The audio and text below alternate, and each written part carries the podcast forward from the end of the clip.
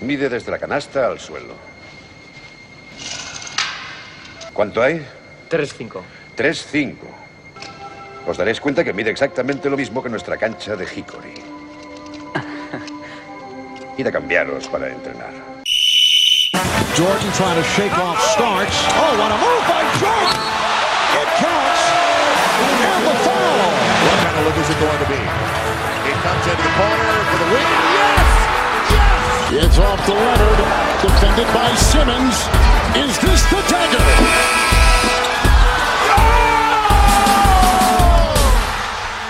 Hola y bienvenidos una semana más a Zona 305. Soy David Favor y como siempre me acompaña el hombre con el nuevo trabajo, el nuevo señor de Twitter, Sergio Pérez. Hola a todos, ¿qué tal? A su lado el antiguo y actual señor de Instagram, Alberto Rodríguez. ¿Cómo estáis, chicos?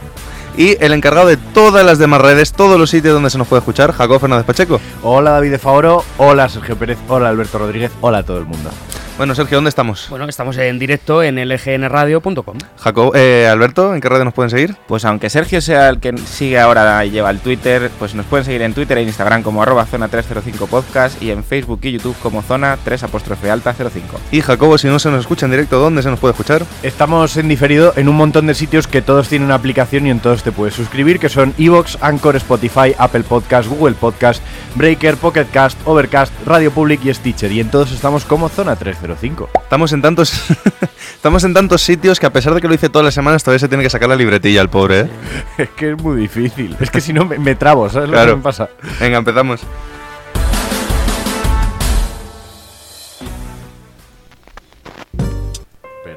Perdón, perdón, perdón, perdón, que ya me iba el jugador misterioso. Bueno, que si no decían nada, igual ni nos dábamos. Este se quiere ir a casa, yo creo que ya, ¿eh? Todos hemos dormido poco, ¿vale?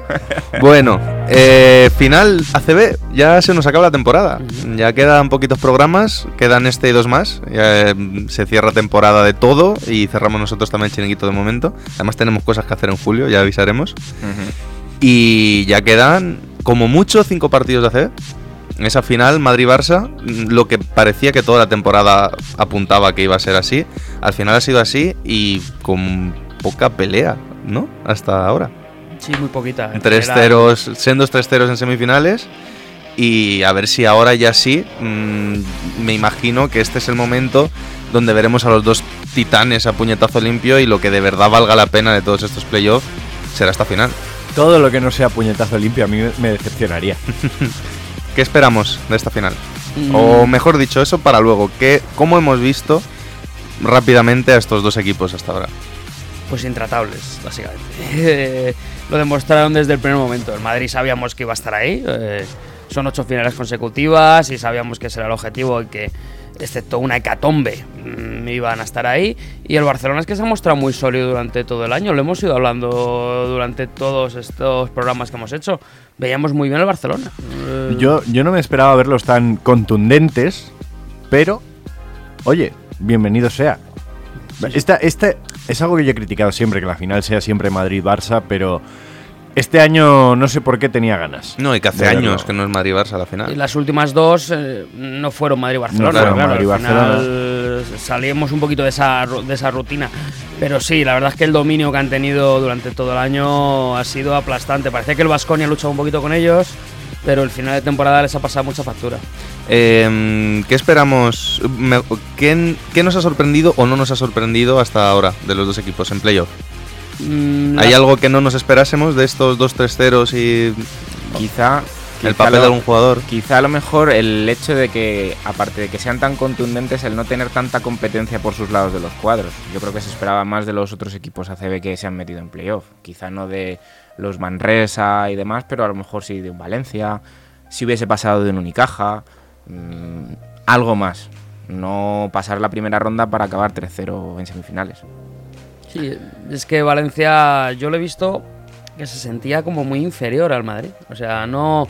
Otros años lo hemos visto pelear de tú a tú y creyéndoselo y sabiendo lo que tenía que hacer a lo que jugaba. En este caso le hemos visto un Valencia muy, muy comedido, ¿no? Como lo hablábamos hace un par de semanas, como ya tiene la temporada hecha, porque está en Euroliga, Claro. ha sido más de despedida, ¿no? No solo porque está en Euroliga, sino porque también ha ganado ya su título continental, Sí. entonces parecía que ya no había mucho más que pedirle a la temporada. Eso es, entonces al final el, el- para ejemplo, un botón, ¿no? O sea, el último partido, el, el, tres, el tercero, quedando 8 segundos, vas perdiendo de 5. Bueno, cosas más raras han visto, ¿no? Lo, suyo es lucharlo. Pues no, ya se dedican a homenaje a Rafa Martínez ni tiramos y tal. Yo ahí es donde veo que es que ni se lo creían el que podían ganar. A ver, en cuanto a sorpresas, no, no ha sido sorpresa para mí el nivel al que han estado, por ejemplo, en Real Madrid, Tavares y Campazo, que es que llevan así cuánto. Sí, eh, Claro, todo, todo el año. Todo el año.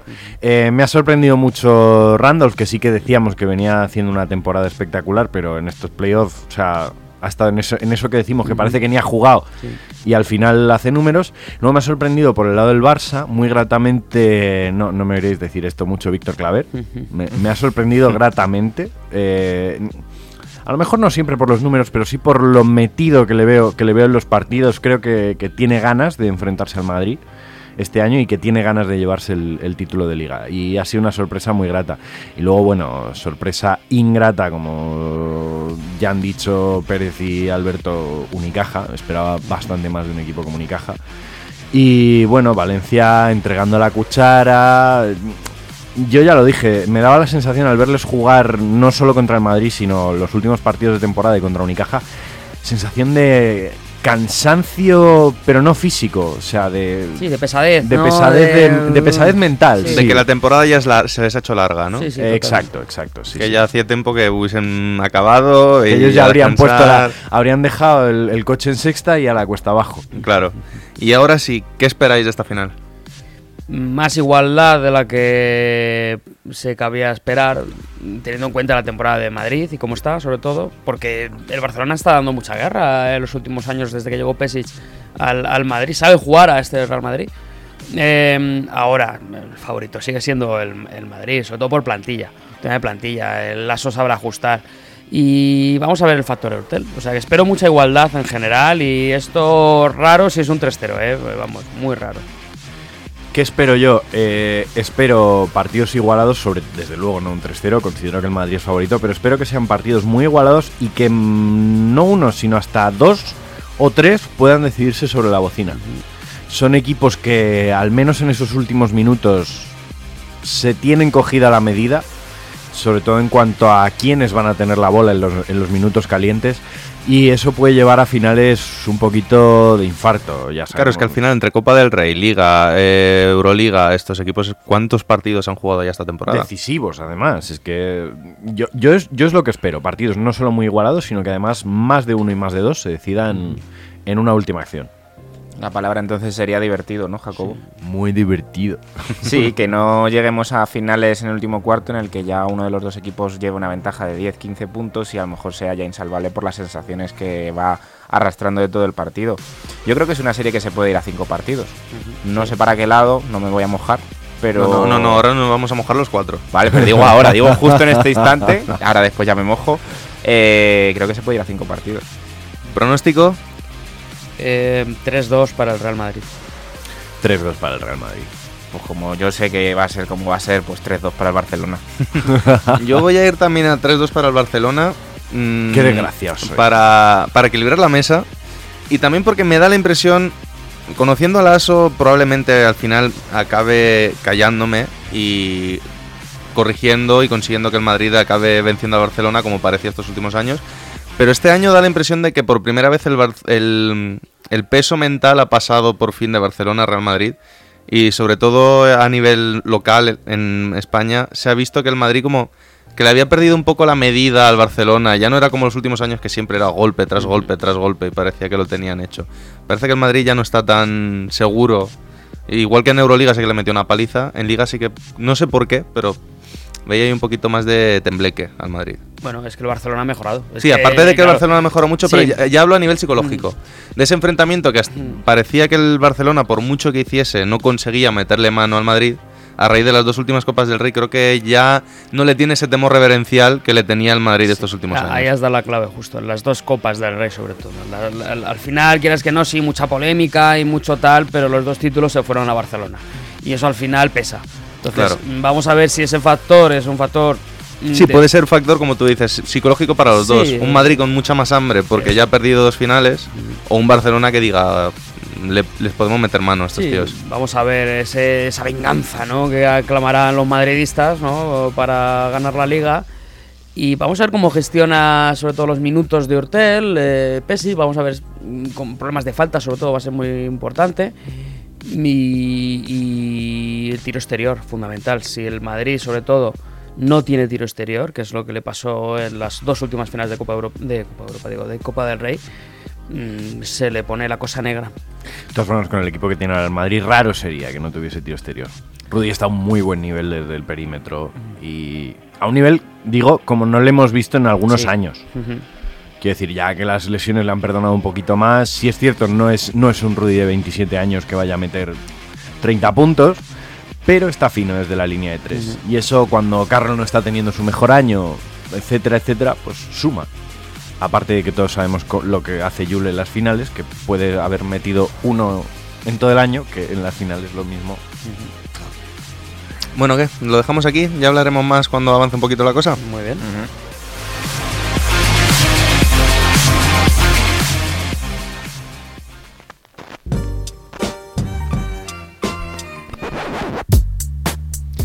Misterioso que hoy nos trae Sergio Pérez. Eh, sí. A ver Eh, cómo nos vas a torturar hoy. Hoy, hoy lo apunto todo porque no pienso fallarlo. Bueno, yo hoy traigo de momento pistas sencillitas, ¿eh? Eso dijo la última vez. Eso dijo la última vez y fíjate. Bueno, fueron sencillitas, ¿no? Bueno, vamos con la primera, que es que este jugador fue elegido en el número 15 del draft del 2009 por Golden State Warriors. Vale. Y ya. Y ya, ¿qué más quieres?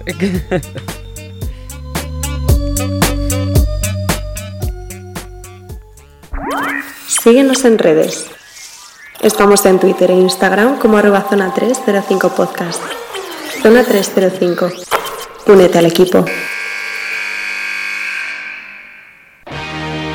Bueno, Sergio Pérez me la pasa para que haga la bandeja y hilo diciendo, hablando de Golden State Warriors, ya tenemos campeón de la NBA y no son ellos, Eso es. son los Toronto Raptors. Eh, último partido esta noche. eh, ¡Os lo dije! Ganan los Raptors en 6 y unas finales que ha pasado de todo. Si me permites añadir de circunstancia. Finales de circunstancia. Sí.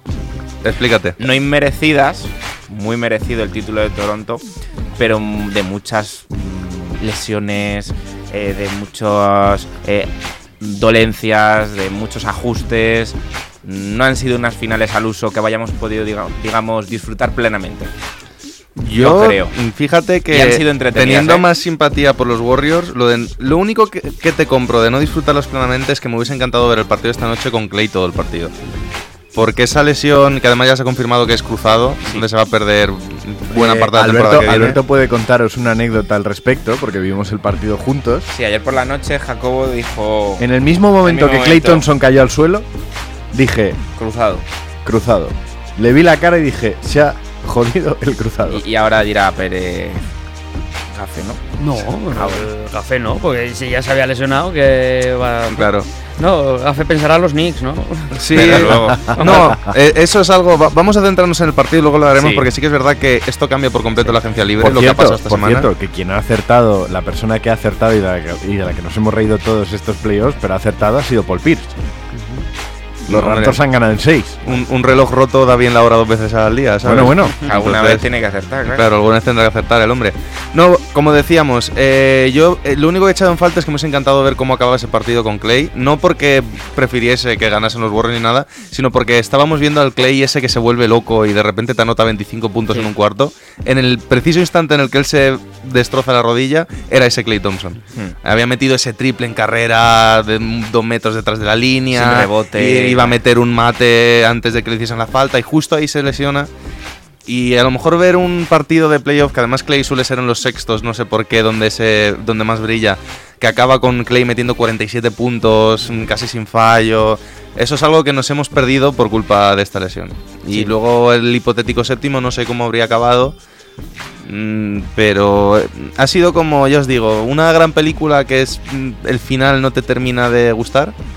Aún así, el último partido ha sido espectacular, mm, contando con la lesión, esos Warriors que eran como un dragón herido, que a pesar de que ya estaba muerto, seguía lanzando zarpazos y llega a la última posesión con opciones de ganar, aún sabiendo que en el séptimo probablemente habrían perdido de paliza, viendo lo que pasó en el tercer partido.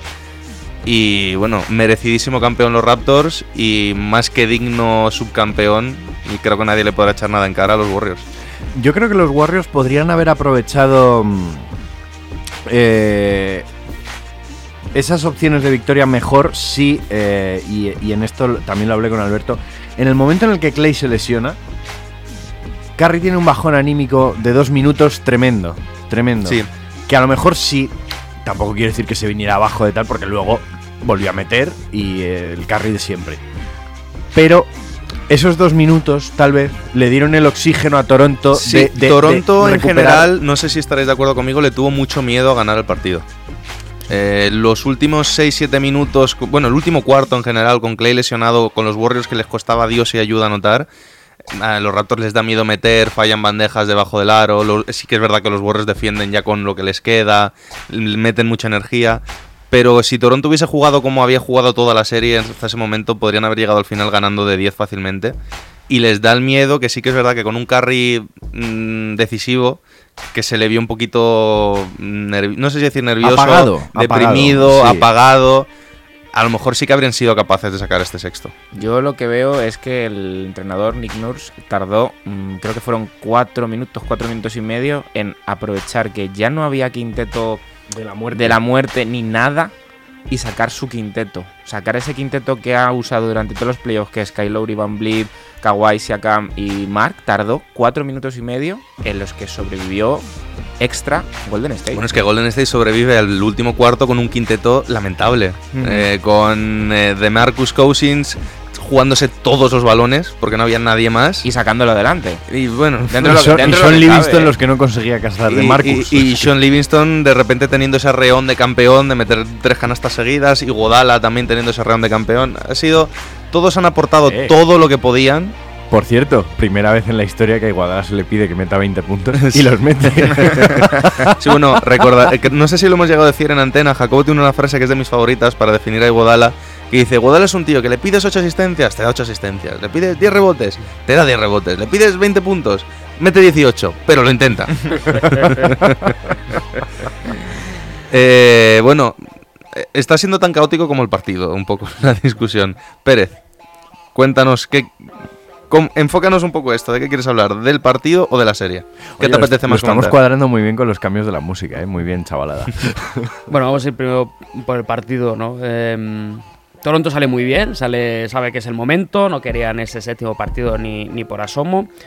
Eh, Coincido en que Clay estábamos viendo a un Clay Thompson estelar, como no lo hemos visto en, en- en otros partidos.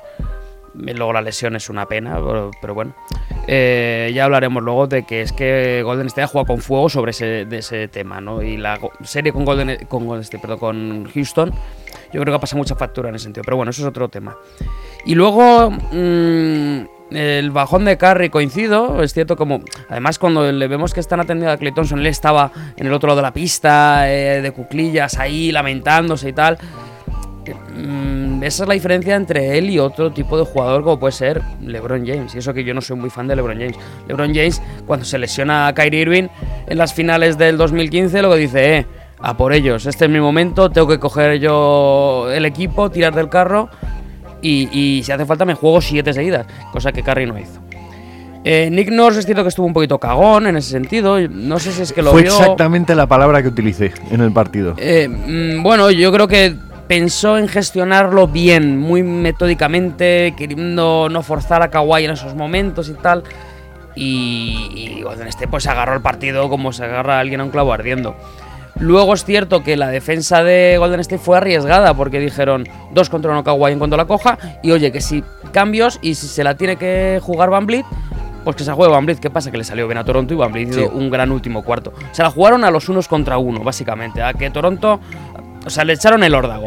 Dijeron, ¿quieres ser campeón? Demuestra que tienes jugadores para ser campeón. Y le salió mal en este caso porque era una jugada muy arriesgada. Era, o sea, fue.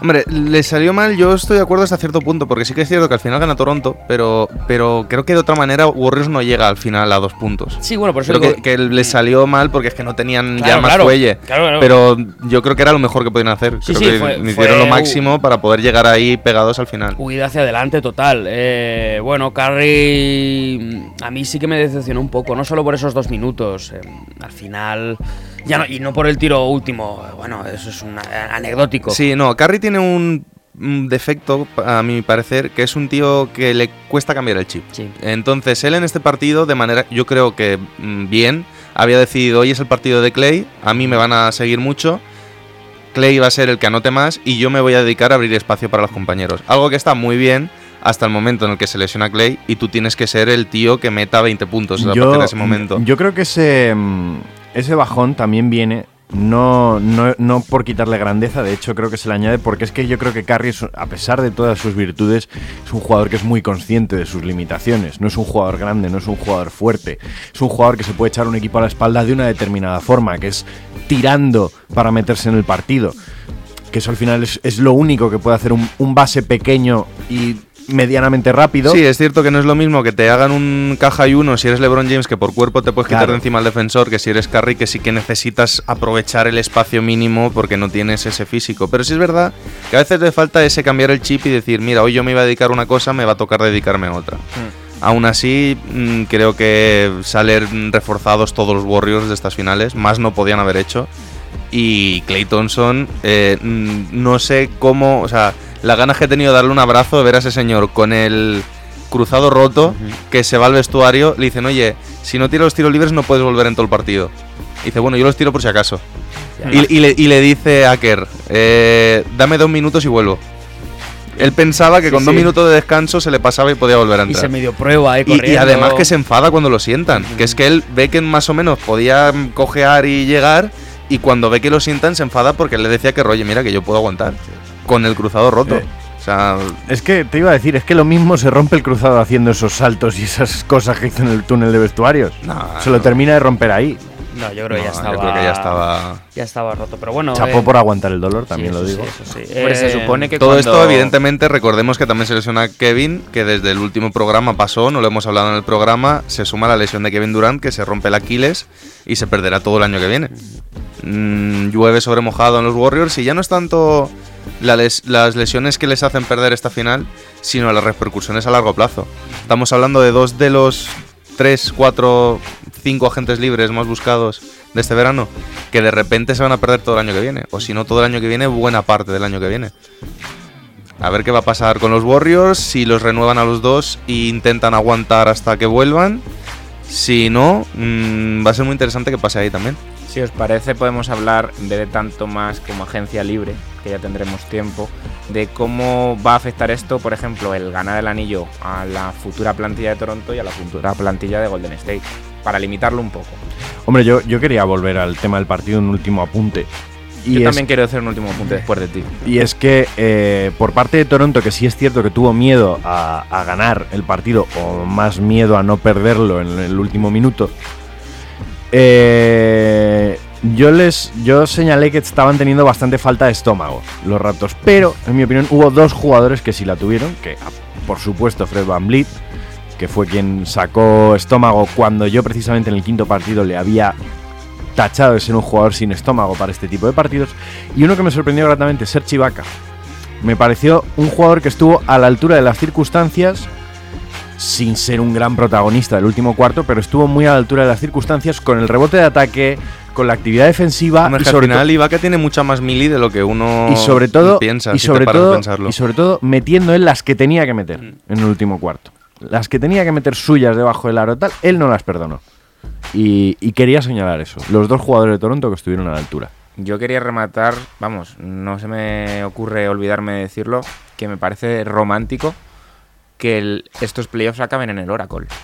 Hmm. Después de estos últimos años que hemos vivido de tanta, mm, tanto anillo, tantas victorias de Golden State, aunque no sean los que hayan ganado, que el anillo se celebre en el Oracle Arena para El- despedirlo. Para despedir el, el, El El, pabellón. el pabellón. Mm. ¿No os pareció una, una ceremonia un poco fría? Eh, Pues claro, como es Toronto. No, pero para nada. O sea, a mí me parece que los fans de Warriors estuvieron muy bien al final, aplaudiendo al equipo, quedándose todos no, para despedir no, no equipo. me refiero, no me refiero al ambiente, me refiero a mm, cómo la llevó la, la liga. No sé, me pareció Adam- falta de ritmo. Me pareció falta de ritmo, sí. No lo sé, yo no sé hasta qué punto. Yo, por ejemplo, la vi y yo estaba frío, pero más por la lesión de y cómo había acabado todo, que por realmente que fuese un momento frío. Mm, No sé cómo lo veis vosotros. Yo sí que es verdad que eso. Son finales que me han dejado. Han sido espectaculares, han sido muy bonitas. Para mí han sido probablemente las mejores desde las de 2016. Pero sí que es verdad que me queda mal cuerpo, no tanto por lo que pasa, que estoy súper contento por Mark, por Ibaka, por Lauri, que es un tío que con todos los palos que le ha dado la vida a nivel deportivo se merecía esta victoria. ¿Y qué Eh, partido hizo, eh? Hizo muy buen partido, creo que es. Me recuerda al anillo de Dallas, eh, que justifica la carrera de muchos jugadores que ya no se contaba con ello, como es el caso de Mark, que parecía que ya sus mejores años habían pasado en Memphis. Eh, de Lowry pues, por lo mismo, que parecía que Toronto se desmontaba el año pasado. Ibaka también ha estado dando tumbos hasta que por fin ha caído en un sitio como este.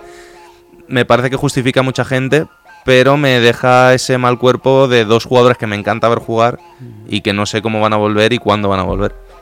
Sí, bueno, han sido unas finales caóticas, eh, diferentes, por sobre todo es que este Toronto, hemos visto, joder, la NBA, ajustes defensivos, defensa en zona, ¿no? Decir Una, dos, tres, es los Warriors esta dos, noche, de tres, un repente. ratito, la caja y uno, es que desde, desde, y muy bien tirada la de Dallas, que sí- defendía en zona, no veíamos una defensa en zona en unas finales, ¿no? Pero bueno, en general son unas finales muy divertidas, porque mucha gente iba con Toronto, otra mucha gente iba con Warriors, pero Warriors cría cuervos y te sacará los ojos. Si tú planteas una temporada en el que tú tienes cinco titulares, más Iguodala, Livingston, así, así, y luego gente de Gili, a la que se te lesione uno, Ya, pero es que no hablamos de uno, hablamos de tres. Es- Quiero decir, han tenido mala suerte. Ya, pero Sí, existe pero una, porque- dependencia, una dependencia de superestrellas. Sí, pero quiero decir, si, los, si los Raptors, que tenían un equipo mucho más compensado, Sí. se les lesiona a Clay, Lauri y Margasol, Kawhi, dices. eh, sí, perdón, Kawhi, Lauri y Margasol, hubiese pasado lo mismo. De hecho, habría sido hasta peor. Entonces, yo no creo que sea un problema de cómo han formado la plantilla. Creo, creo que es que que han sí. tenido mucha mala suerte. No, yo creo que sí, porque es que no tenían jugadores que al final pudieran, entre comillas, sustituir. No tenían un, un factor X, que al final es lo que sí tenía Toronto en un Fred Van Vliet. Un factor X. Hombre, un jugador el, que el factor X es Iguodala cuando eh, te funciona el quinteto y cuando además si puedes contar con dos o tres titulares junto con el banquillo funciona. El problema es que Cousins a partir de la lesión queda como un jugador de rotación, de final de rotación y se te lesionan Durant y Clay Thompson, con lo cual ya pierdes a tres titulares realmente. Es- puedes tener alguna lesión, es raro que tengas tres y graves, Pero- además. Pero ¿a qué vienen estas lesiones? Que es a lo que voy yo. La serie de Houston. 45 minutos, 47 minutos, a- en seis partidos a muerte todos. Al final, que no el- puedes darles descanso. el cuerpo dice basta. O sea, la tralla de Clay Thompson este año, aparte de los playoffs, es de mínimo 40 minutos por partido. Durante 82, porque no se ha perdido ninguno, más todos los playoffs. y Vale, tal. en, en ese caso sí que te puedo dar la razón. Yo pensaba que te referías a que tenían la manta corta y que por eso habían perdido También, esta, porque, esta joder. Todo hemos- influye. Lo hemos hablado, McKinney te da lo que te da. Mm, eh, Jordan Bell ni ha jugado. Eh, Looney, pues, oye, un aplauso por jugar lesionado, pero. mm, Sí, le, le ha echado garra, que es todo lo que le puede echar Looney a un equipo de baloncesto. Sí, porque al, garra. al final Toronto juega con ocho tíos, ¿eh? Pero claro, son ocho tíos que Norman Powell, que bueno, pues tienen No, también le ha echado garra. la chavarra y tal, no sé qué. Ibaka como séptimo hombre, Van Vliet, ¿no? Estaba yo creo un poquito mejor confeccionada para tener ese recurso de si hay una lesión. Obviamente si lesiona Kawhi Leonard, apaga y vámonos. Pero yo es lo que he visto en Warriors, que se la jugaron a... mm, vamos a gastar todo nuestro dinero en el quinteto y les ha salido mm, Es mal que- en este caso, los Es que muy ese bien. factor, es que ese factor es algo que ya se ha comentado en toda la prensa. Es que Kawhi ha descansado 20 partidos esta temporada. Claro. Toronto se ha podido permitir que Kawhi descansase 20 partidos. Claro, pero es que entonces aquí volvemos a la discusión sobre si hay que cortar la liga. Porque No, si la no, clave no, no, para que si hay que permitir las Hay que decisiones del entrenador. decisiones del entrenador para que descansen los jugadores. Ya, pero si tú planteas una temporada en la que para que tus jugadores lleguen sanos se tienen que perder una cuarta parte de los partidos, quiere decir que hay demasiados partidos. No. Por- Por, esta ¿cómo- re- cómo que no? Por eso mismo estás, ju- no, estás justificando los contratos de los que no juegan. En este caso, Steve Kerr puede haberlo gestionado mucho mejor. Si Toronto, con, vamos a decirlo claramente, una superestrella, le ha dado 20 partidos de descanso, Golden State, que cuatro, tenía 4, lo podía haber rotando. rotado muchísimo más y haber llegado mucho más descansado. Y es que encima no han tenido mejor récord que Toronto.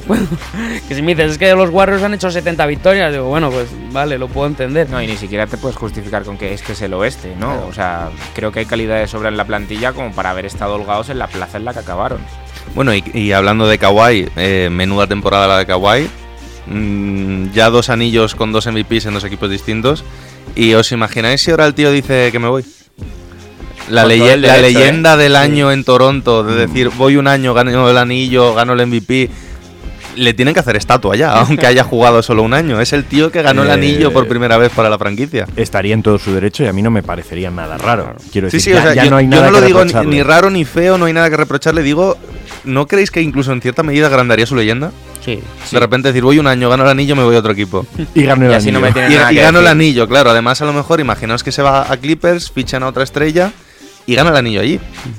Bueno, Mm, eso sería. sería ya, apague y vámonos. Pero bueno, un dato de Kawhi que me ha parecido súper curioso es la pri- el primer jugador que gana un anillo con un equipo de la conferencia oeste y, otro anillo con un equipo de la conferencia este. Sí, ¿En sí, serio? eh, te lo digo en ¿El serio. anillo o el. MVP? El MVP de el las MVP de las finales, el finales, anillo será. ya se me ocurre uno Yo de he, visto el anillo, pero vamos. ¿Y Shaquille O'Neal? Ya, por eso, no eso es una cosa. Pero será, bueno, será el MVP de las MVP, finales, pero bueno. probablemente.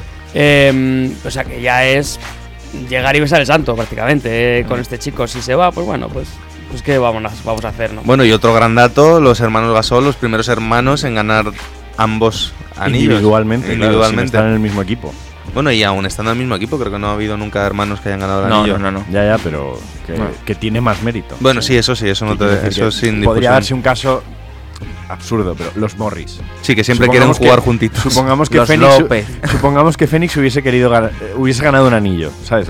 Es más fácil si tienes a los dos hermanos en la plantilla, aunque no si sea lo ha muy ganado bueno. Toronto, ya podemos suponer que Suns lo hubiese ganado Lo en algún ganado, momento eso, también. sí, sí, sí. Y además ambos con un papel fundamental. O sea, que no eran dos jugadores de rotación de estos a lo Greg Monroe, ¿no? Que no juegan nada, ¿no? Oye, vale ya, ¿no? Con Greg Monroe.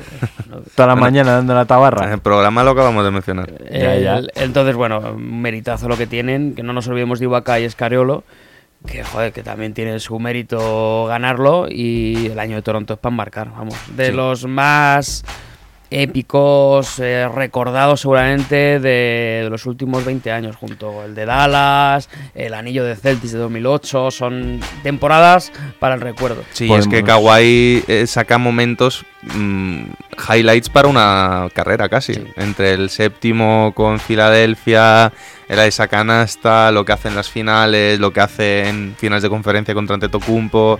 Hay jugadores que a lo largo de toda su carrera, jugadores de Hall of Fame, no tienen tantos momentos icónicos En como ha tenido tiempo. Kawhi en una única temporada. Y Aparte que yo creo que ya podemos decir que a Masai Ujiri le van a hacer presidente de Nigeria en algún Bueno. momento de su vida. Sobre eso, Wizards prepara una oferta de 10 millones al año para él, dándole prácticamente el equipo. O sea, no, no es que sea presidente de operaciones y todo eso, sino que ya, le- si quiere jugar, juega. Es que el, el de Ujiri ha sido Ha también salido para marcar. De pensar que ese equipo se desmontaba. De repente esto, cuidado. Y ya para finalizar, si os parece, eh, de agencia libre ya hablaremos probablemente el último programa, que ya estaremos en ello. Pero sí quiero que comentemos qué pensáis que va a pasar con Clay y con Durant ahora con la lesión. Bueno, Durant tiene un año una player option, o sea Que probablemente entre en ella. Yo creo que si es un poquito lista o con su edad es, es normal entrar. Es que lo tiene crudo es Clay Thompson. Eh, a lo mejor es el momento de los Knicks. ¿Por qué no? Puede ser. Yo, yo lo pienso, ¿a Clay este año le mirado un tuerto o algo? Le, le han hecho vudú, estoy convencido. Primero el tema del dinero con lo de los quintetos de la NBA. Luego la lesión. Y ahora ese impasse de qué, qué va a pasar con él. Hombre, lo a ver, es una situación muy... A ver, bueno, sí, es millonario. No, No, no, que- no, pero me refiero que es como la de Marcus Cousins en este caso. Lo, lo raro es que haga, porque yo a él no le veo haciendo lo que ha hecho de Marcus. Aparte, él tiene mejor prensa. Yo creo que si un equipo como, lo he dicho, los Knicks, y por qué no los Lakers, ofrecerle un contrato multianual y decir, bueno, aguantamos un año, pero a este tío le queremos. Yo voy a ir más por el tema. Por, por un lado, Kevin Durant estoy convencido que debería coger y cogerá esa player option, pero en el caso de Clay que creo que va a firmar un 1 más 1 con team option, pero con el máximo de- que, que pueda cobrar ese año. Me parece que es una de las opciones más interesantes. Sí, yo creo que se que renovará con Warriors. A lo mejor Warriors y el jugador deciden tener ese margen de no hacer un contrato de muchos años por ver qué pasa, cómo vuelve. Los Warriors hay que reconocer que si hiciese un contrato de 5 años a los dos, se meten en un berenjenal a nivel económico espectacular. Pero sí es cierto que incluso pensando que es el primer año San Francisco el año que viene, tienen que tener el equipo mm, potente tienen que dar una señal a la liga, más que a la liga a los jugadores, de decir, nosotros tratamos bien a nuestros jugadores, más aún después de estas críticas que ha habido, que si a Durán lo han obligado a jugar, que parece bastante claro que no ha sido así, pero la voz está ahí y eso puede afectar a los jugadores a la hora de firmar. Entonces yo creo que lo mejor que pueden hacer es esa inversión de a lo mejor el año que viene es un mal año, a lo mejor perdemos dinero, no ganaremos el anillo, pero los jugadores a los que queramos fichar que vean que somos un equipo que cuida a sus jugadores, que si te lesionas te renovamos y te dejamos que te cures con nosotros y si tenemos que perder un año para que nuestros jugadores vuelvan bien, lo perderemos. Sí, es, es la- una opción muy interesante y, y podrían crear una dinastía a los San Antonio Spurs durante 20 años con ese modelo. De hecho, con la opción que yo os pongo, creo que, si no me equivoco, se cobra menos que... Bueno, menos no, pero a lo mejor te da algo más de flexibilidad salarial. Sí, sí, sí. porque a medida que pasan los años cobran más.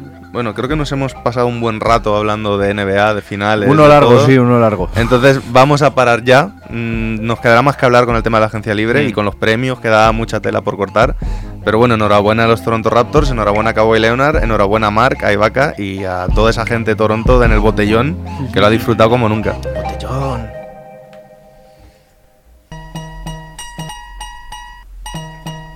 A ver, Pérez, segunda pista. Bueno, mm, vamos con la segunda, no aclara mucho, pero bueno, así acotamos algo. Eh, bueno, que este jugador, pese a jugar durante 6 años en la NBA, eh, solo ha ganado títulos eh, jugando en Europa.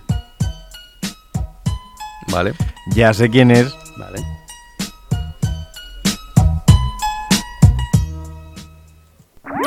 Síguenos en redes. Estamos en Twitter e Instagram como arroba zona 305 podcast. Zona 305. Únete al equipo.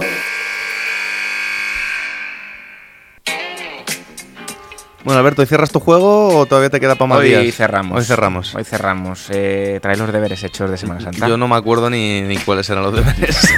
Como ya A ver, dijimos en su momento, los deberes de Semana Santa nunca vienen hechos. Así que vamos a recordar un poco por donde dejamos este My General Manager cantera. Eh, nos quedamos en Semana Santa y os dije que os ibais a retirar con vuestros equipos eh, a preparar los playoffs. ¿Por dónde vais a ir? ¿Para la montaña? ¿Para la playa? ¿Me voy a ir a montarme el ejército a- al desierto? ¿Qué vais a hacer? Irme contando. A ver, aunque sí que es cierto que el ambiente costero es, es más acogedor de cara a preparar cosas importantes, prefiero la montaña. Prefiero que cuando no estén entrenando al uso, eh, creo que la montaña es propicia más cierto tipo de relajación que veo más positiva para el deporte. Dilo claro, lo que no quieres es que estén en la playa borrachos tus jugadoras. Claro, ¿no? que, Eh, que- que no estén- es que en la playa van chicos sin camiseta y entonces tengo cadete femenino, no sé. Ya, ya, ya. Llámenme loco. ¿Dónde están los chicos? no? ¿Dónde están los chicos? bueno, Pérez yo sé que va a elegir playa porque la montaña la tiene ya muy vista. No, eh, bueno. en este caso, yo me voy a Zaragoza. A ver, tú entrenas en... Entiéndeme, tú entrenas allí Sí, en... entiendo el chiste. No, no, pero quiero decir, a tus jugadores Sí. les dicen, nos vamos a la montaña a entrenar. El pitote que te pueden Ya, ya, montar. Van a decir, pero, pero si ya, ya. Por eso he elegido una opción intermedia, me voy a Zaragoza, que hay buenos torneos por allí, eh, preparatorios, más o menos con equipos a los que incluso me puedo enfrentar de mi categoría. Entonces, bueno, que se quieren bañar, pues tienen el río, ¿no? Eh, bueno, y una ciudad más tranquila. El río. Joder. Con lo fría que está el agua del río. Nah, pues yo me lo llevo a la playa porque lo de correr en la arena creo que es, mm, es uno de esos ejercicios que nunca he podido hacer y me encantaría putear al equipo ahí, teniéndolos corriendo de un lado al otro de la costa en la arena, dejándose las piernas. Piensa que tendrías que correr tú también, seguramente. Ah, me compro un, un, un scooter de estos para la arena o algo. Un quad de estos, no vas a decir, ¡vamos! No, mira, se hace un trineo y va atando cada día a dos jugadores al trineo. Bueno, una vez terminadas vuestras sádicas preparaciones, Oye, la mía, yo que he tirado por el confort, porque no bueno, se tira por el confort o, o- o por quitarles place- placeres a tus jugadoras, yo que sé. A ver, que es que los 15 y los 16 años son muy duros, ¿eh? Yo ahí no me meto. Bueno, eh, llegan los playoffs y aquí ya una pregunta más personal, no tanto de sí, sí, sí, yo quiero yo o yo voy a llegar o no, no. ¿Os veis después de todo el trabajo que habéis hecho metiéndose en Final Four? ¿O creéis que es pronto? Y a lo mejor falta un año de preparar más al equipo, de que tengamos a lo mejor que pulir algunas cosas. Hombre, teniendo en cuenta Sé que, no- sé que ya os he planteado lo de que es imaginario. que teniendo en cuenta que he trabajado en este equipo 10 minutos, no me veo entrando en Final Four. Vale. No, yo lo veo muy complicado. Sobre todo porque es un equipo al final casi de nueva formación. Por lo que nos explicaste al principio, ¿no? Tienes que coger tus jugadores nuevos, hombre. Exactamente. Tendrías una base y tal. Entiendo que hemos hecho un gran trabajo durante el año, pero al final estamos hablando en Comunidad Madrid, de Real Madrid, de Estudiantes, Fuenlabrada como un tridente inexpugnable, más luego te puede salir un Rivas, un Torlodones, Canoe, etcétera. Canoe, efectivamente. O sea, es complicado en ese sentido. A lo mejor, teniendo en cuenta que somos cadetes, en mi caso, de primer año y nos acabamos de conocer, entre comillas, y nos falta mili, vamos a decirlo así de claro. Yo lo veo complicado. Se puede, sí, pero complicado. Entonces, Yo- por, por ir- o sea, porque concluyáis cuando Ujú. me contéis, mm, vamos a delimitarlo en top 16, top 8 o Final Four. Ujú. ¿Dónde creéis que podéis quedaros en esa primera temporada en la que Mm, estamos? Yo creo que en cuanto a gestión, dejaría que las jugadoras se ilusionasen con la posibilidad de estar ahí, pero no dejaría que eso a mí me contagiase como entrenador. Yo me, me permitiría el lujo de dejar que ellas se ilusionen con eso, porque puede ser la primera semilla del hambre para una temporada siguiente. No, la- no- no irías diciendo, es que no lo vais a conseguir, que soy muy No, mala. no, no, no, no, no, yo- imposible". Estaría callado, que ellas se ilusionen todo lo que quieran, que bromeen con el tema, que se motiven, porque eso de cara al año que viene puede ser muy bueno, pero yo lo tendría presente. Hombre, dentro de que ya estoy renunciando a quedar en Final Four de primeras porque estoy siendo realista, vamos a intentar el top 8. Vamos a intentar que el puñetazo en la mesa además haga ruido. Es decir, romper la barrera de esa primera ronda de exacto. cara al año que viene. Eso es. exacto, Eso sí. es, coincido, coincido. La cosa es ganar, llegar a playoff y pasar esa primera ronda. Y una vez ahí, adelante. O sea, que el objetivo sea quedar entre las ocho primeras. Que llegamos a Final Four, genial. Que no lo conseguimos, pues bueno, el objetivo ya está logrado. Pero sobre todo, mm, que el objetivo sea llegar ahí, competir lo que se pueda de cara al año que viene. Y el año que viene ya sí exigir. Sí, no, coincido, coincido con lo que han dicho mis dos compañeros. No, no tengo mucho más que añadir. Creo que al final eh, está muy bien llegar, objetivo mínimo llegar, pero si de verdad quieres que la experiencia te valga de algo para aprender, tienes que aprender a ganar y a perder. Entonces, ganar uno, perder otro, creo que aprendes por los dos lados. Y es un año, entre comillas, de transición para preparar el año siguiente. Si tu única experiencia es perder el partido, a lo mejor luego te falta un poquito de. Mm, cuando llegue el momento caliente el año siguiente no sabes muy bien qué hacer porque no has vivido ese momento de ganarlo, entonces sí que necesitas ganar ese primer partido. Vale, creo que a todos, aquí entrenadores en la mesa, nos han vendido y enseñado que la postemporada es la parte más importante del año. No sé si coincidís conmigo o no, o que nos lo hayan dicho alguna vez. Porque es el Mm. momento en el que ya hemos progresado, tenemos toda la vivencia del año y que es cuando se supone, entre comillas, que más se puede progresar.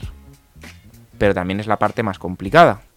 Con lo cual, Pero postemporada estás refiriéndote... ya hemos acabado liga, Vale, o sea, lo- los- el último mes... Exactamente. Vale, pero cuidado. Postemporada, que lo tengo aquí apuntado, que no pruebas. Mm. Vale, ya hemos empezado Sí, sí, este Yo, yo es que Manager. sinceramente no estoy de acuerdo con, con esto. Vale, vale, vale. Yo, yo te lo lanzo así, Yo creo que cuando llega la postemporada los jugadores y las jugadoras están ya cansados de Hasta todo el año. narices, sí. pero y por ahí no, va el tema. no van a absorber nada, no puedes sacar nada nuevo porque no están pensando en lo que queda de Por temporada. ahí va el tema. Como yo sé que es eh, una parte de la temporada que es muy complicada porque hay cansancio, la temperatura, porque ya nos acercamos al verano, no es buena, exámenes en el caso de vuestras categorías, porque los chavales están en una edad en la que pues, eh, están en el instituto, también el carácter es muy complicado. ¿Cómo exprimiríais todo lo posible? O alguna directriz, por ejemplo, vais a trabajar más técnica individual porque creéis que os ha faltado eso, tal. ¿Cómo exprimiríais todo lo posible que pudierais esa postemporada? Eh, antes de las pruebas. Mm, primero, eso, técnica individual. Creo que es lo único que realmente puedes sacar que de verdad aprendan algo. Porque todavía, todavía, mm, si haces tiros, si haces botes, eso se sigue mejorando, aunque solo sea por repetición.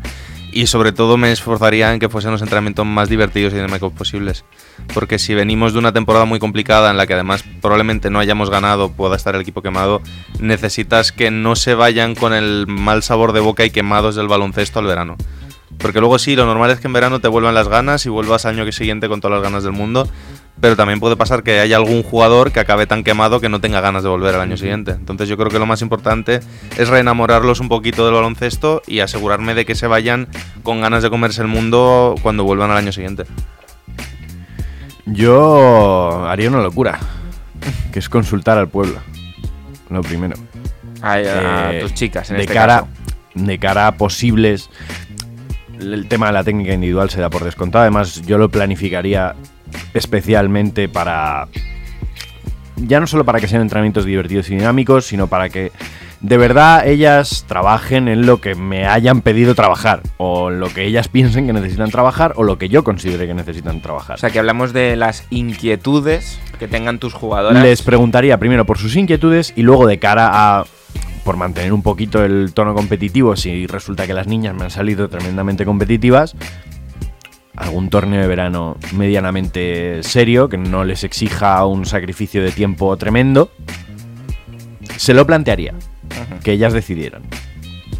Que si deciden que no, mejor para mí, no tengo que devanarme los sesos en contra quién voy a jugar ni qué me voy a llevar. ¿Qué quieren? Pues bueno, así por lo menos tienen la opción de llevarse algo al final del año. Pérez tiene cara de que, igual que yo, opina que en el baloncesto la democracia está sobrevalorada. Por eso digo, por eso digo que es una locura la democracia en esto. Totalmente. Eh, no, bueno, es el, el amistosos time, ¿no? El, el- Claro. el, venga, que las chicas nos han pedido jugar. eh, venga, eh, oye, joder, el junior. ¿Tú nunca disfrutas jugando con las chicas, Pérez? Vamos a ver, yo no he dicho que no, pero, pero quiero decir que es el momento de hacerlo. Siempre te llega A quien nos jugadores. escuche, creo que este comentario deja claro que nunca se le va a poder dar un cadete femenino a Jacobo. Totalmente, o sea. Pero bueno, yo creo que es el momento eso de, venga, vamos a juntarlo con los juniors, eh, vamos a, trabajar cositas. Técnica individual sí trabajaría, pero tampoco mucho eh, en este caso, porque creo que necesitan ejercicios más lúdicos y... Sí, o sea, yo digo sí, que sí, de lo lo, entiendo, único, lo único que haría para que aprendan realmente, o sea, de lo único que creo que puedo sacar algo es técnica individual. No que solo haría técnica individual, sino me centraría en que se diviertan realmente. Pero sobre todo, yo trabajaría de cara al año que viene eh, a partir de mm, táctica colectiva. Me explico, sobre todo mm, por parte de suya. Entender el juego, tal Sí, pero quiero ver cómo lo entienden ellos, qué opinan de lo que hemos hecho a partir y cómo lo jugarían. Es decir, muchos a lo mejor partidos de plantear situaciones. Mm, oye, chicos, eh, tú eliges cómo atacas eh, contra el otro equipo. Vais, quedan cinco minutos, vais perdiendo de 7. Que lo he ido haciendo durante todo el año, pero a lo mejor ver otros tipos de cosas, ¿no? Mm, ver cómo plantearían, oye, este sistema, mm, vamos a darle una vuelta. ¿Cómo ¿Eso lo haríais suena vosotros? a democracia? No, no es democracia, es conocer su opinión. Es el César consultando al Senado. Efectivamente. O sea, yo lo haría, plantearía un poquito así, sobre todo de cara al año que viene, para ver si a lo mejor mm, ese sistema no ha funcionado. eh, vamos a ver un poquito cositas, ¿no? Mm, Y descubrir cosas. Vale, por terminar esta parte con un sí o un no, habéis dicho que vuestros equipos han sido top 8. ¿Creéis que salen tan quemados o, o creéis que salen satisfechos al ser su primer año? Simplemente con un sí o un no. Es que, insisto, sin vivirlo no lo sé. Como equipo yo diría que sí. Yo creo que es una buena recompensa, ¿no? Sí, Si- yo si diría- es sí. vuestro primer año, no creo que. O sea, quemados porque ha sido una temporada larga y tal, pero digo, satisfechos, yo creo que Sí, sí, ¿no? Yo creo que saldrán satisfechos porque además no es. Ya son gente que se supone que lleva jugando unos años y que sabe lo que ocurre cuando un equipo se forma de cero. Que normalmente la temporada suele ser un desastre. Normalmente. En un equipos de nivel medio, la temporada suele ser un poquito desastre porque nadie se conoce. Entonces, sí consigues objetivos. Desde luego sí. Vale, pues lo último y ya para terminar, no vamos a terminar con otras pruebas porque no tiene sentido. Empezamos con eso. Pero- Vamos en bucle hasta final del programa. Exactamente. Eh, ¿Creéis que en la situación actual, Comunidad de Madrid, que es donde estamos, vuestro resultado os va a permitir promocionar? Y cuando digo promocionar me refiero a que llegue alguna oferta, que alguien se haya interesado por vosotros. Depende del club. Dependerá Depende- mucho del depende- tamaño del club Pero en decir, que... en lo global, sabemos cómo funciona. Claro, pero es que en lo global, aquí. si yo entreno estudiantes, igual me echan porque no he llegado a Final Four.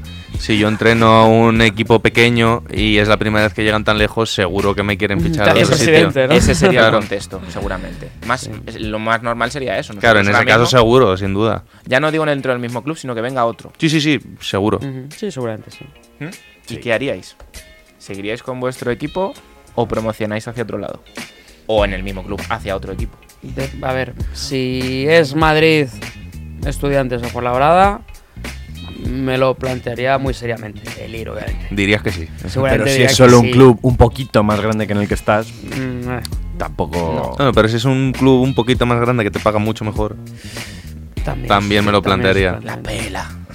Aunque también te daría cosa porque, bueno, acabas de formar el equipo, ¿no? Ese segundo año es el que te. El Sí. bueno, ¿no? Ah, Ah, aparte también aquí entra una cuestión filosófica que es cierto que hay puertas que no se abren dos veces, pero hay más puertas en el mundo, ¿eh? O sea, será por puertas. Bueno, Alberto, sin ir más lejos, el, nuestro último año juntos le, le ocurrió. Tuvimos un primer año muy complicado. En el segundo sabíamos que era el año bueno y a él le surgió la oportunidad de ir a entrenar a otro sitio más cerca de casa, Mejor económicamente. mejor económicamente, pero al final decidió quedarse en, en el otro club porque dijo, ya que me lleva todas las hostias Claro. el primer año, Vamos a disfrutar, ¿no? vamos a disfrutar el segundo. Bueno, pues con esto ya estaría My General Manager Cantera. Bueno, no está Por mal. primera vez. No está mal, no está mal. Esto lo tenemos que convertir en un videojuego. Y así nos acusan de explotar menores. No, pero a lo mejor recortarlo y juntar todas las cachas a ver qué sale.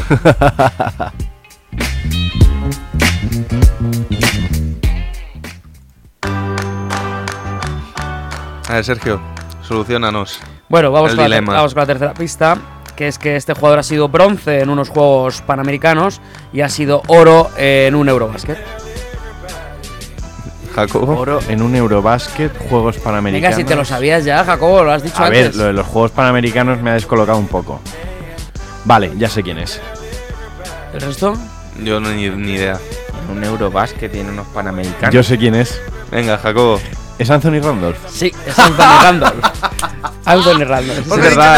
Anthony Randolph jugó con Eslovenia ganó el oro. Claro. Y jugó Y Panamericanos con Estados con Unidos Estados Unidos. antes de nacionalizarse. Cierto, cierto, cierto. Bien, bien. Bien tirada ahí. Muy bien tirada, ¿eh? Me, me ha gustado, me ha gustado.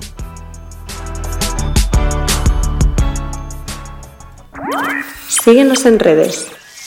Estamos en Twitter e Instagram como arroba zona 305 podcast. Zona 305. Únete al equipo.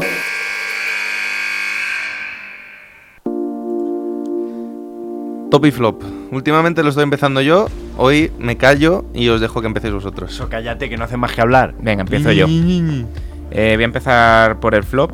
Mm, ya se ha acabado la temporada, pero ya no me refiero a, a grandes citas, Uy, sino. eso estaba en el límite, ¿eh? de hace deja- sol. Déjame explicarme, déjame explicarme, que tienes mucha prisa.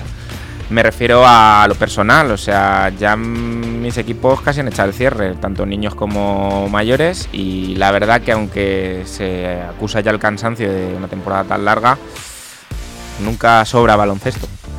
Y el top, pues está a mi derecha, que el año que viene va a ser mi segundo entrenador. ¡Ay! Eh. ¡Ay! ¡Ay! ¡Que me sonrojo! Qué bonito. Qué bonito. Ha sido un poco hace sol, ¿eh? Te- te- No, te- joder. tendría gracia que invirtiese el top y el flop. ¿Te imaginas? El top es que, es que ya tengo tiempo libre y el flop es que Jacobo va a ser mi segundo. Bueno, yo voy a ir con mi. Tengo doble top. Por un lado, ya, los, ya he mencionado el top más del mundo profesional, que son Van y Serge Ibaka. Me parecen dos jugadores que, sin hacer grandísimo ruido, han demostrado que la NBA y el baloncesto sigue siendo un, un juego de, de- jugadores, independientemente del caché que tengas, de lo famoso que seas o de lo que cobres. Y que para ganar partidos también hacen falta ese tipo de jugadores, los jugadores de verdad, que están ahí cumpliendo y en un momento dado, a base de cumplir, consigues destacar. Mi top, una serie de oportunidades para entrenar que se me han abierto este año. Efectivamente, voy a ser segundo entrenador de Alberto y, y bueno, eh, este año ha sido mi primero entrenando y he de decir que la experiencia ha sido muy grata y, y- y me ha enganchado. Y no quiero parar. Y luego, mi flop, ya lo he mencionado también, la, la entrega de, de premios de, por parte de la NBA después de las finales, que me pareció un poquito fría, no tanto por la afición, sino por mm, Doris Burke, mm, Adam Silver. Me pareció un poco frío, precipitado, incluso carente de emoción por parte de algunos jugadores de, de Toronto Raptors. Pero bueno, eso son impresiones y, y para mí ese fue el flop. Sí, pero es que la pregunta es, ¿quién tiene más sangre? ¿Adam Silver o una mandarina? Pero sí, sí, coincido, coincido, Pero coincido. ponte la diferencia, ¿no? El Anything Sí. is Possible de, de Kevin Garnett Sí. a, a Kawhi. Si no, esto era un sueño de toda la vida. Eh, bueno, mi top, mm, Masai Ujiri, el, trabajo que ha hecho este año y bueno, duran- que lleva haciendo durante años en Toronto, al final se ha visto recompensado con el anillo y, y en general han hecho una temporada muy buena Toronto. Eh, mi flop es Greg Monroe porque Que- no, es que no para, no ¿eh? entiendo cómo este jugador puede tener un anillo sin haber hecho nada. Ha formado parte de la plantilla. Absolutamente nada. O sea, por cierto, Trippett, que lo comenté antes, eh, Sí, de el, da- Macó. el da- el dato de anoche. Macó ha ganado el anillo en todos sus años en la liga. Exactamente. eh, Me recuerda a Norris Cole. Es curioso. es, es curioso que no haya habido ningún tipo de mm, tweet. inst- eh, de- me lo voy a quedar. O sea, en cuanto salgamos ahora mismo de aquí, me, me lo voy a quedar. Porque le he dado tiempo al mundo y parece que no le han dado importancia. Y el mundo ha dicho, Pati, Alberto, Ah, te lo pa' mí. regalo. y, pues y. Jeremy Lin tiene un anillo que También. es ni ultra hiper mega flop. no, eh, y ya está. Pues Insanity. Yo, el top, me, me he esperado porque tengo mucho top y he dicho, a ver si me los van quitando un poco. Para mí el top son los dos equipos de las finales, tanto Warriors como Toronto. Warriors, por demostrar lo que dijo Tom Janovich de nunca hay que subestimar el corazón de un campeón. A pesar de que hayan perdido el esfuerzo y la garra que le han echado, es impresionante. Clay Thompson anoche, últimamente mi jugador favorito los últimos años es Stephen Curry, igual le ha cambiado a raíz de anoche, porque la garra y lo que le vi yo a Clay Thompson anoche y en estas finales me ha vuelto loco.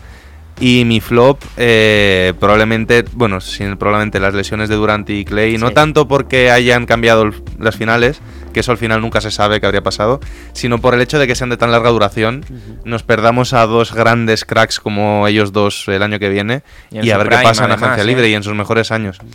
Jacobo, ¿con qué nos despedimos hoy? Pues nos despedimos con un auténtico temazo que ya lleva dando un par de años bastantes vueltas por todo el mundo, que es de el cantante afroamericano Aloe Black. Se lo dedico especialmente a los Toronto Raptors. Esta canción se titula King is Born. Ha nacido un rey. Pues nada, con A King is Born nos despedimos. Venga, hasta la semana que viene. Adiós.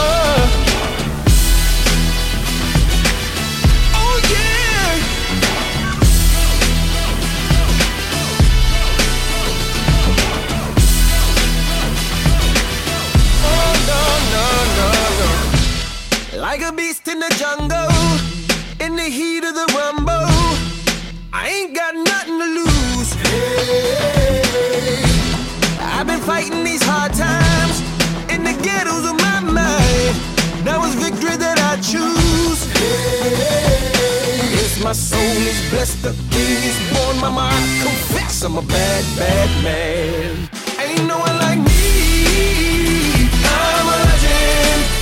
Ain't no one like me. I'm a legend, legend. Cause I've been down so long that my crown